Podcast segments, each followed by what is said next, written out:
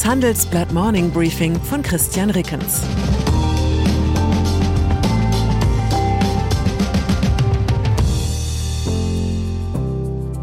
Guten Morgen allerseits. Heute ist Dienstag, der achtundzwanzigsten Dezember, und das sind unsere Themen.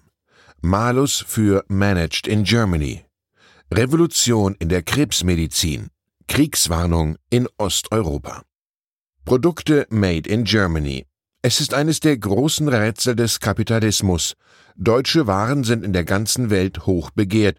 Das ist abzulesen am gewaltigen deutschen Außenhandelsüberschuss. Doch die Konzerne, die all diese Herrlichkeiten hervorbringen, sind global gesehen etwa so beliebt wie eine drei Jahre alte S. Oliver Unterhose auf dem Grabbeltisch von T K Maxx.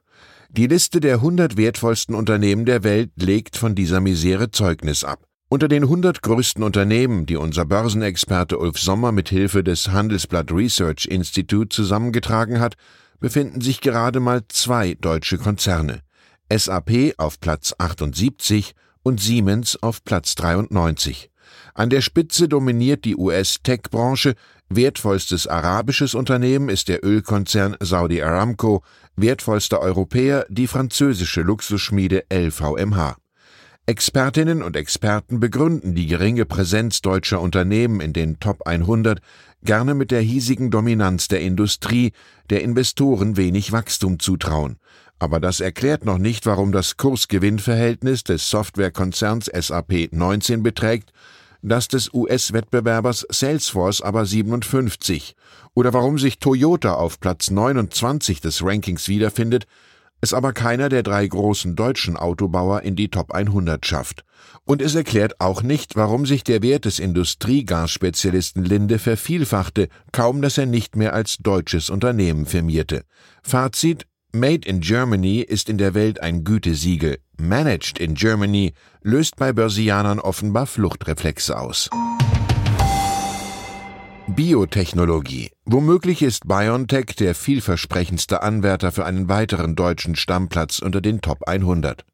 Zumindest dann, wenn die Mainzer Biotech-Stars ihr Versprechen wahrmachen und neben dem weltweit ersten Corona-Impfstoff auch noch neuartige Krebsmedikamente auf den Markt bringen. Etwas überschattet von der Corona-Pandemie bahnt sich in der Onkologie nämlich derzeit eine wahre Revolution an. Wissenschaftler rüsten körpereigene Immunzellen genetisch auf, um Tumore zu vernichten. Damit gelang bereits in mehreren Fällen eine Heilung von totgeweihten Krebspatienten. Noch gibt es viele Fragezeichen bei den neuen Krebstherapien.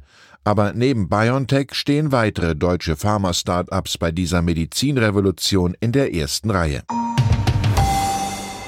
Ukraine-Konflikt. Man muss kein Experte für Geopolitik sein, um zu erkennen, der Konflikt zwischen Moskau und der NATO um die Souveränität der Ukraine wird eines der ganz heißen Eisen des Jahres zweitausendzweiundzwanzig.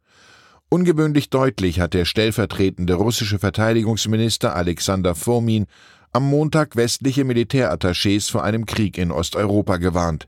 In Moskau sagte er: In der letzten Zeit ist die Allianz zu einer Praxis direkter Provokationen übergegangen, die ein hohes Risiko darstellen, sich zu einer bewaffneten Konfrontation auszuweiten. Erneut warnte Fomin vor einem möglichen NATO-Beitritt der Ukraine. Der Westen steckt in einem Dilemma. Am einfachsten wäre es, dem russischen Bedürfnis nach einem neutralen Cordon sanitaire in Osteuropa entgegenzukommen. Ein NATO-Beitritt der Ukraine steht ohnehin nicht auf der Tagesordnung. Doch je lauter das Säbelgerassel aus Moskau, desto weniger kann die NATO von ihrer Position abrücken. Die Souveränität der Ukraine darf nicht eingeschränkt werden, und diese Souveränität kann gegebenenfalls auch einen NATO-Beitritt einschließen. Fazit: Aus solchen Konstellationen entstehen Kriege, die eigentlich niemand will. Nord Stream zwei. Für Deutschland ist die Lage besonders vertrackt, weil es mit Russland über die fertiggestellte, aber noch nicht in Betrieb genommene Gaspipeline Nord Stream zwei verbunden ist. Sollte Deutschland diese Pipeline nutzen, um Druck auf Moskau in Sachen Ukraine auszuüben, oder sind wir zu sehr auf russisches Gas angewiesen, um uns solch ein Pokerspiel erlauben zu können? Über diese Frage streiten unsere Ressortleiter Jens Münchrath und Jürgen Flauger. Beide Kontrahenten haben gute Argumente. Und dann ist da noch die Frage, die ich gestern an die Freundinnen und Freunde des Morning Briefings gerichtet hatte. Gesucht wurde ein Begriff für die seltsame Stimmung bei einer weihnachtlichen Autobahnfahrt durch trübe Mittelgebirgslandschaft. Hier meine persönlichen Favoriten aus ihren Vorschlägen. Fahrt durch eine Trauerkarte. Müßiggang in Rauthagen. Happy Versicherungsweihnacht. Ich wünsche Ihnen heute einen schönen Rautag mit genau der richtigen Menge Müßiggang. Ihr Christian Rickens. Postskriptum. Auch dieses Silvester darf nicht geböllert werden. Gute Nachrichten für überlastete Handchirurgen, schlechte für Feuerwerkskörperhändler. Wir wollen von Ihnen wissen, wie Sie zum Böllerverbot stehen. Ein richtiger Schritt, um die Bevölkerung zu schützen, vielleicht sogar um die nervige Knallerei dauerhaft abzuschaffen?